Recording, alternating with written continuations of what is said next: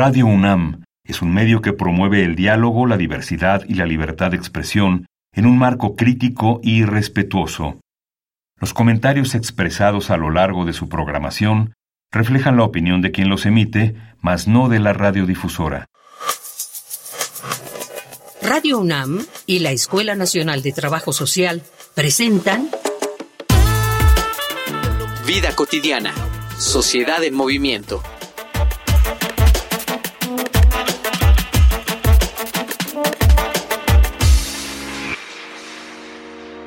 En un recorrido por la Universidad New School en Nueva York, podremos ver un total de cinco murales pintados por José Clemente Orozco. Una de las obras más grandes de Diego Rivera está permanentemente exhibida en el Museo de Arte Moderno de San Francisco, en California.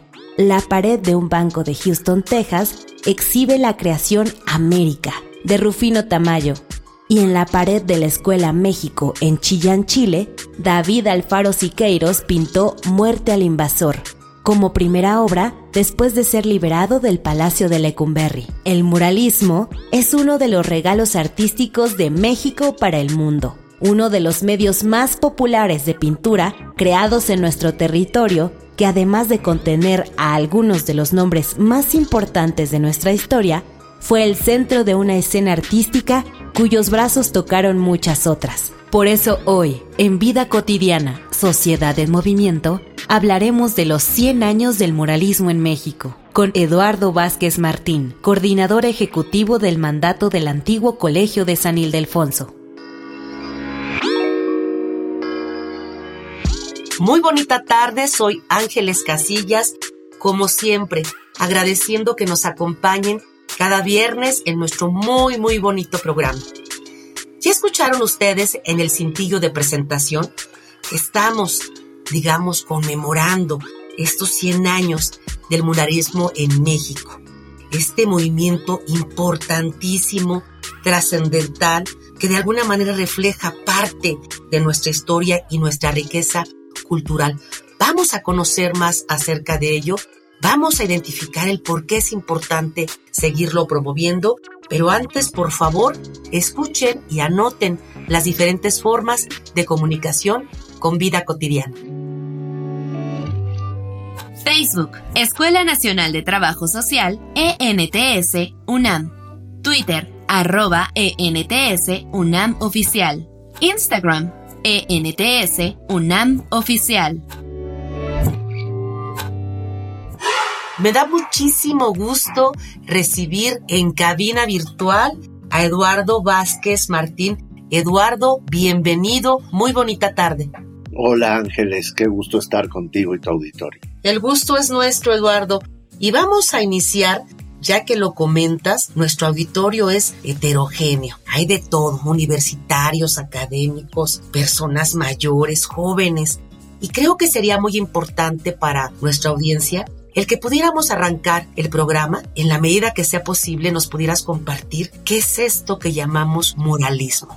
Claro que sí, Ángeles, y me da mucho gusto efectivamente estar con un público tan diverso como es la comunidad universitaria y quienes siguen este espacio también universitario. Bueno, el muralismo es un género de las artes visuales, de las artes plásticas, que se remonta al origen de la humanidad.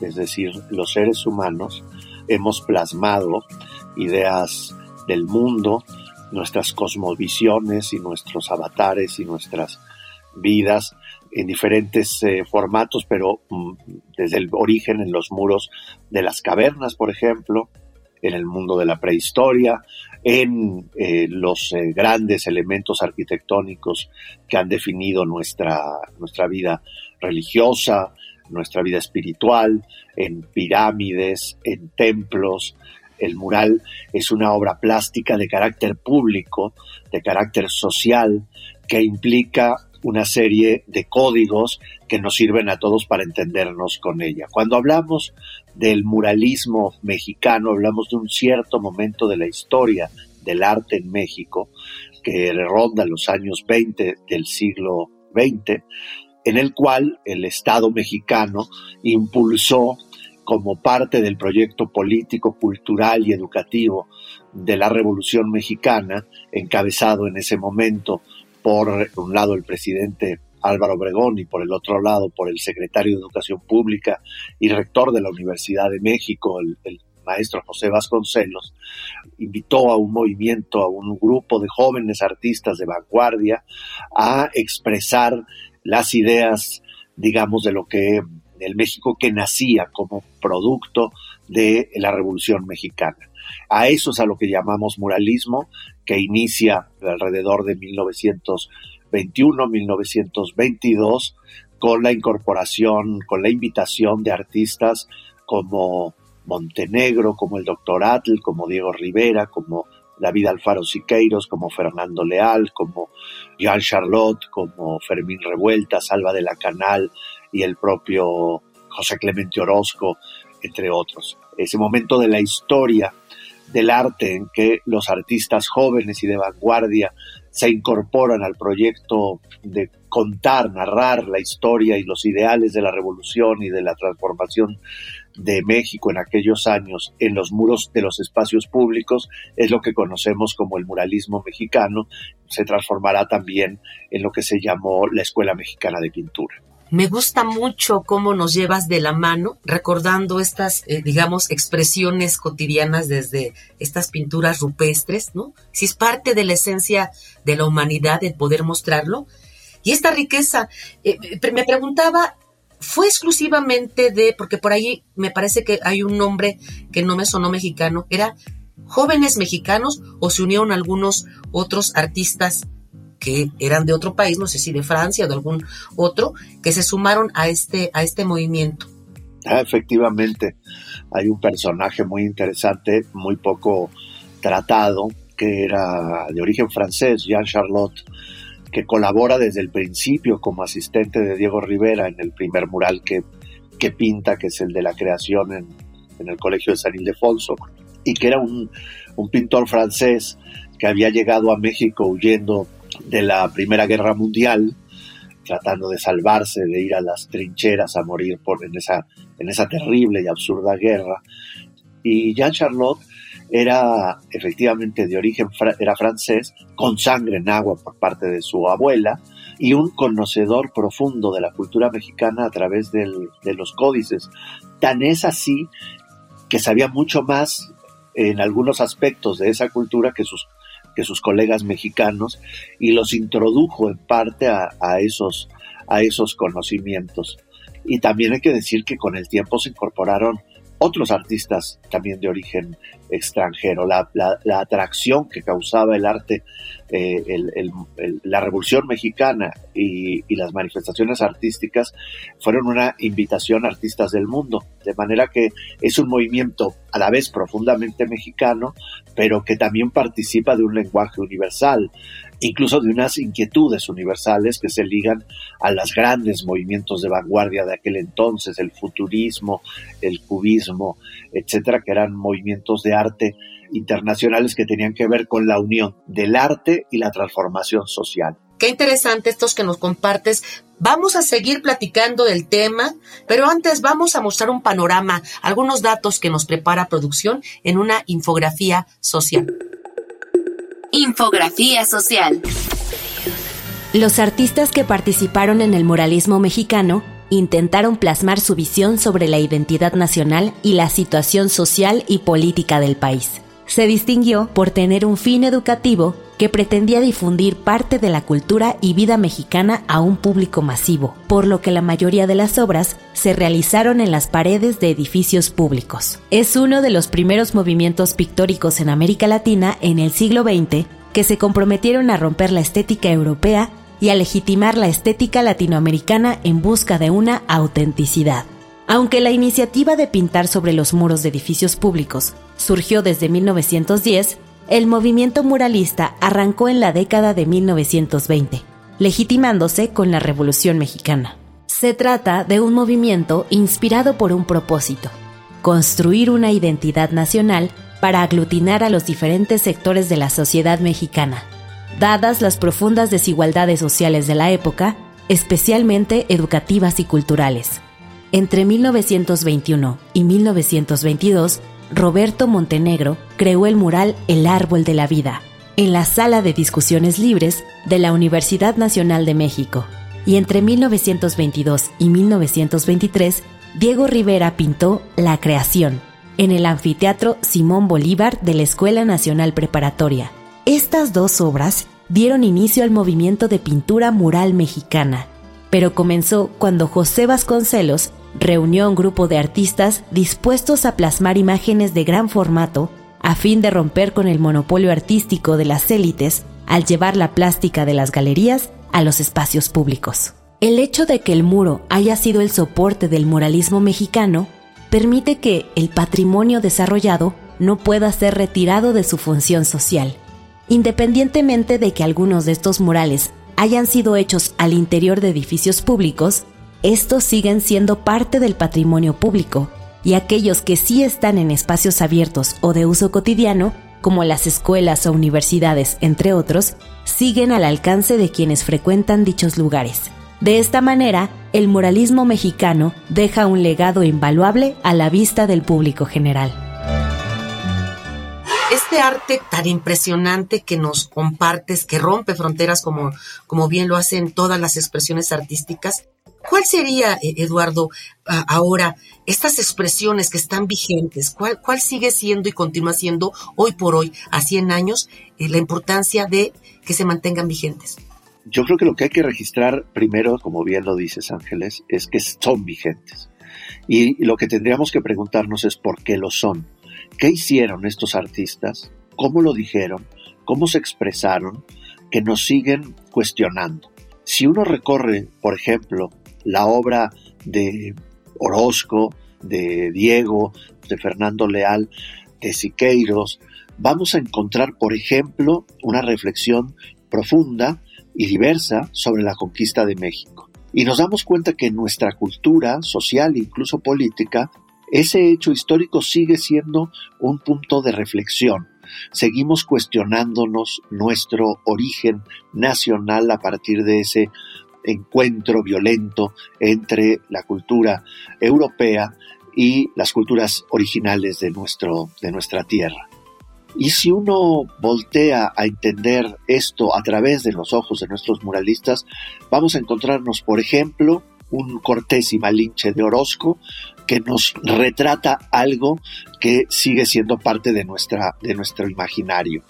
Un Cortés blanco, una Malinche negra, una Malinche dominada, que extiende sus manos hacia para socorrer al indígena caído y un Cortés se lo impide. Esta imagen de Orozco, que está pintada en el Colegio de San Ildefonso, nos ha dado a pensar a muchos mexicanos. Por ejemplo, es impensable el laberinto de la soledad de Octavio Paz sin reconocer que eh, ese libro sobre nuestra identidad nacional lo escribió un joven preparatoriano de la Escuela Nacional Preparatoria que en los años 30 vio durante todos los días de su preparación ese mural y que también vio a su lado las expresiones del propio Orozco, de los franciscanos que socorren, abrazan y al mismo tiempo roban el aliento a la cultura indígena, que de alguna manera les roban su identidad a través del acto, digamos, del abrazo, parecería como de salvamento, ¿no? Entonces, esas preocupaciones que nos, nos ocupan acerca de nuestro origen están plasmadas en el muralismo. Vemos la caída del Templo Mayor pintada nada menos que por Jean Charlotte, la matanza del Templo Mayor que da inicio a la, lo que serán las últimas batallas, la batalla definitiva de la guerra de conquista, y vemos enfrente un mural que nos refleja nuestra enorme diversidad, nuestro sincretismo, nuestro mestizaje cultural, que es los danzantes de Chalma, donde unos danzantes indígenas le rinden culto a un Cristo negro que ocupa el lugar de Tezcatlipoca en la, en la cosmogonía indígena. Si nos vamos a otro mural, por ejemplo, en, el Palacio de Cortés, en, Cuernavaca, encontraremos a un guerrero jaguar dando muerte a un, a un guerrero hispánico. Es decir, encontramos que estas metáforas de nuestra historia están plasmadas ahí y nos siguen cuestionando o nos siguen sirviendo para expresarnos. No hace mucho, en el último informe presidencial en nuestro país, el presidente emitió su discurso teniendo a sus espaldas la epopeya del pueblo de México de Diego Rivera, es decir, proponiéndonos que su discurso se insertaba en el, en el discurso del propio Diego Rivera, donde aparece el espléndido pasado indígena, el oscuro pasado virreinal, la lucidez de la reforma y la heroicidad de la revolución. Ese discurso digamos, que se ha convertido en un discurso oficial durante los últimos 100 años, está reflejado en el muralismo y sirve a la historia y a la política para tener referentes que le den pie a su discurso. De manera que ahí hemos visto en el tema de la conquista, pero si nos asomamos, por ejemplo, al tema de la revolución, veremos las diferentes interpretaciones, veremos a un Zapata convertido prácticamente en un Cristo por Diego Rivera, o veremos el drama de la revolución como una tragedia de la, guerra entre hermanos, que es la guerra civil en una obra como La trinchera de Orozco o como La despedida, El sepulturero, etcétera, que son imágenes melancólicas de la desolación que deja la guerra revolucionaria en los pueblos a su paso de pólvora y fuego. También podremos ver en los murales también de Orozco, por ejemplo, una profunda crítica social a la iglesia, las manos de los pobres depositando el diezmo en las manos de la iglesia próspera y rica, o un Dios visco y cruel, que es el Dios de los, de los ricos y que condena a los pobres, o veremos a los aristócratas despreciando las manos que se extienden pidiendo limosna en otro mural de Orozco.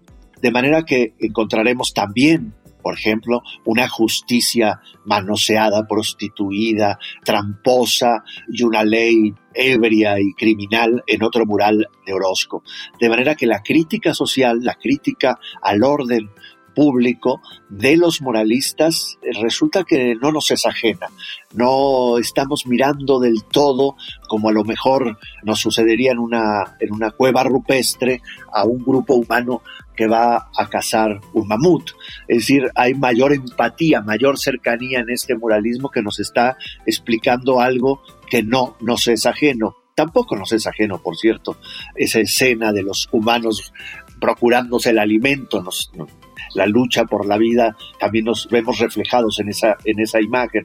Pero digamos, la cercanía social, política, la crítica, la intención de los muralistas de generar un gran espejo donde los mexicanos pudiéramos entender nuestra historia y nuestro devenir, nuestra cosmogonía y nuestras contradicciones, nuestra diversidad y nuestros ideales y nuestras utopías están presentes en el muralismo. Por eso nos siguen fascinando, por eso nos seguimos encontrando en esos muros. Y por eso, como tú lo señalabas al principio, y por eso siguen siendo vigentes. Vamos a escuchar algunos testimonios de personas acerca de qué opinan de este muralismo, si hay o no identidad y cómo lo expresan y lo viven. Vamos a Voces en Movimiento. Voces en Movimiento. Hola, soy Alejandra Bertiz y soy estudiante de arquitectura en la UNAM. El muralismo sé que es un movimiento artístico que creo que se inició en el siglo XX. Los muralistas que yo conozco, pues creo que son los más famosos como Diego Rivera, Siqueiros y Orozco. Murales que conozco de ellos, pues los de Palacio Nacional, los de Bellas Artes, los de CEU, bueno, los del estadio, la biblioteca y rectoría. Lo que pienso de estos movimientos artísticos es que son muy necesarios porque la gente necesita varias expresiones para poder dar a entender sus emociones. Y creo que el muralismo es una de ellas, ya que no solo daba a entender lo que el artista sentía, sino lo que estaba pasando en ese momento de la historia. Hola, buenas tardes. Mi nombre es Juan Pablo Cetina. Actualmente estoy estudiando el décimo semestre de la carrera de arquitectura en la UNAM los murales que más conozco son los que están en el Centro Scope, que fueron hechos por Juan O'Gorman, intentando representar la, historia de México y, hacia dónde se orientaba en ese momento el futuro del país. También conozco los murales de Ciudad Universitaria, sobre todo el de la biblioteca, que fue hecho por Juan O'Gorman también, y que trata de, de abarcar todos los periodos de la historia de México. Me parece importante que existan este tipo de movimientos, sobre todo como el muralismo, porque creo que es una manera en la que el arte puede acercarse un poco más a la persona común, en el sentido de que generalmente vemos arte en galerías o, en museos solamente, y este tipo de arte que se ubica en principalmente las fachadas de los edificios está abierta a todo el mundo. Cualquier persona puede interpretar lo que ella o él desee y nos ayuda un poco a tener más acercamiento con el arte, que creo que es fundamental en el momento que vivimos actualmente. Estamos platicando acerca de el muralismo en México a sus 100 años. Ha sido un placer escucharte, Eduardo. Me quedo con una pregunta y esta es personal. ¿Puede ser que nos platiques de la técnica? Es decir, ¿por qué es tan relevante por el uso de, colores fuertes, de, de imágenes humanas más reales? ¿Qué hay con la técnica que lo hace tan atractivo? Qué bonita pregunta, Ángeles. Pues tiene que ver primero con la monumentalidad. Estos artistas pensaban que la gran transformación que era la Revolución Mexicana, que incorporaba a la cultura, que buscaba incorporar, que era el, deseo del secretario y rector José Vasconcelos, a la enorme masa social que se había expresado de indígenas, de campesinos, de obreros, a través de las luchas civiles de la Revolución Mexicana, tenían que tener un arte que dialogara con ellos, y ellos veían en el caballete un arte, digamos, burgués, un arte de salón, eh, que no podía dialogar con, esta, con estos nuevos agentes sociales. De manera que lo primero que vemos, aunque es, muy evidente, hay que, hay que volverlo a hacer notar, es que el muralismo es un arte monumental, muy distinto y distante del caballete, que es un arte mucho más recogido, mucho más de una contemplación mucho más individual. Después que los artistas en su dibujo venían de un rompimiento con la Academia Europea. Hasta poco antes del muralismo y esta escuela mexicana, los eh, artistas se educaban pintando modelos, yesos que se traían de las academias europeas, de manera que el cuerpo humano, los fenotipos, los rostros y las expresiones eran europeas. Y los artistas que irrumpen en el muralismo venían de un movimiento donde son esenciales las escuelas de pintura al aire libre que se habían proliferado desde principios de siglo en, diferentes lugares de, México, que tenían como principal interés pintar el paisaje mexicano y pintar los rostros de los mexicanos. Esto ya venía sucediendo con el doctor Atl y sus extraordinarios paisajes volcánicos y paisajes mexicanos, que ya no eran paisajes bucólicos europeos. Esto también era perceptible en la búsqueda del rostro indígena, salirse del salón de pintar a los poderosos, de pintar los retratos de las gentes digamos, del poder y de pintar a los indígenas. Hay un cuadro antecedente del muralismo que es muy importante, que es el campamento de un coronel zapatista. Será el primer cuadro donde los zapatistas y una imagen de gente armada entren a la pintura mexicana. Y por cierto, entran con toda esta visión del sincretismo. Es un cuadro de Fernando Leal donde al centro del cuadro, el zapatista que toca la armónica en su sombrero tiene además una estampa de la Virgen del Guadalupe. Es decir, ya nos plantea un sincretismo de ideas, de historias religiosas y políticas que conforman nuestras, nuestras identidades. Entonces, por un lado está los temas, los fenotipos, los rostros, las actitudes. Y por el otro lado, la recuperación de las técnicas para la pintura efectivamente mural, es decir, de gran formato.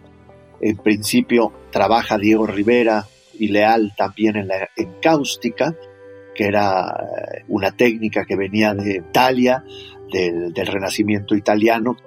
Eh, Diego Rivera dice que él crea la encáustica mexicana porque suma a esa ecuación, a, ese, a esa amalgama de ingredientes, la baba de nopal y que eso le da una nueva textura y una nueva fortaleza. Y él se ufanaba no solamente de los personajes morenos, a veces de, rostros más toscos, diríamos, desde una estética europea, sino incluso la inclusión de un elemento tan propio de nuestra, de nuestra naturaleza como es el nopal. Pero también recuperan el fresco, el fresco que es otra técnica, que como su nombre lo dice, es pintar en fresco, se, hace una, una base húmeda y se tiene que, mientras está húmeda, ahí puede absorber, pintarse y ponerse los pigmentos sobre ella. Y esta técnica eh, es una técnica que viene también de Europa, pero que en México se había recreado bastante, tenía sus orígenes también en la pintura prehispánica y en la pintura de las haciendas. Hay un, importante pintor jalisciense Javier Guerrero, que colaborará con, con Diego, con Siqueiros, con, con los muralistas en San Ildefonso, que era pintor de haciendas, que había pintado incluso a la hacienda del hermano del presidente Díaz, con motivos en los techos, motivos más o menos europeizantes de, de seres que, digamos, de, de, ninfas, etcétera, que sobrevuelan sobre nuestras cabezas en los conventos, pero que esta pintura decorativa la conocía de ser eso, pintores populares se juntan todos estos elementos, hay que sumar otra corriente que es muy importante en esta nueva escuela, que algunos lo relatan en sus textos, como Fernando Leal, como Jean Charlotte y como el propio Fermín Revueltas, que era la pintura de pulquería y de mercado. En aquel entonces no existía el rotulismo que existe hoy. Los mercados, las pulquerías eran grandes eh, museos de pintura popular donde se pintaban las vacas en las carnicerías, dioses más o menos eh, naif, imitaciones de Baco, otros dioses, o en las, en las pulquerías. Y esa pintura naif popular era muy apreciada por estos artistas que estaban, digamos, cansados de el romanticismo, el, simbolismo que venía de Europa.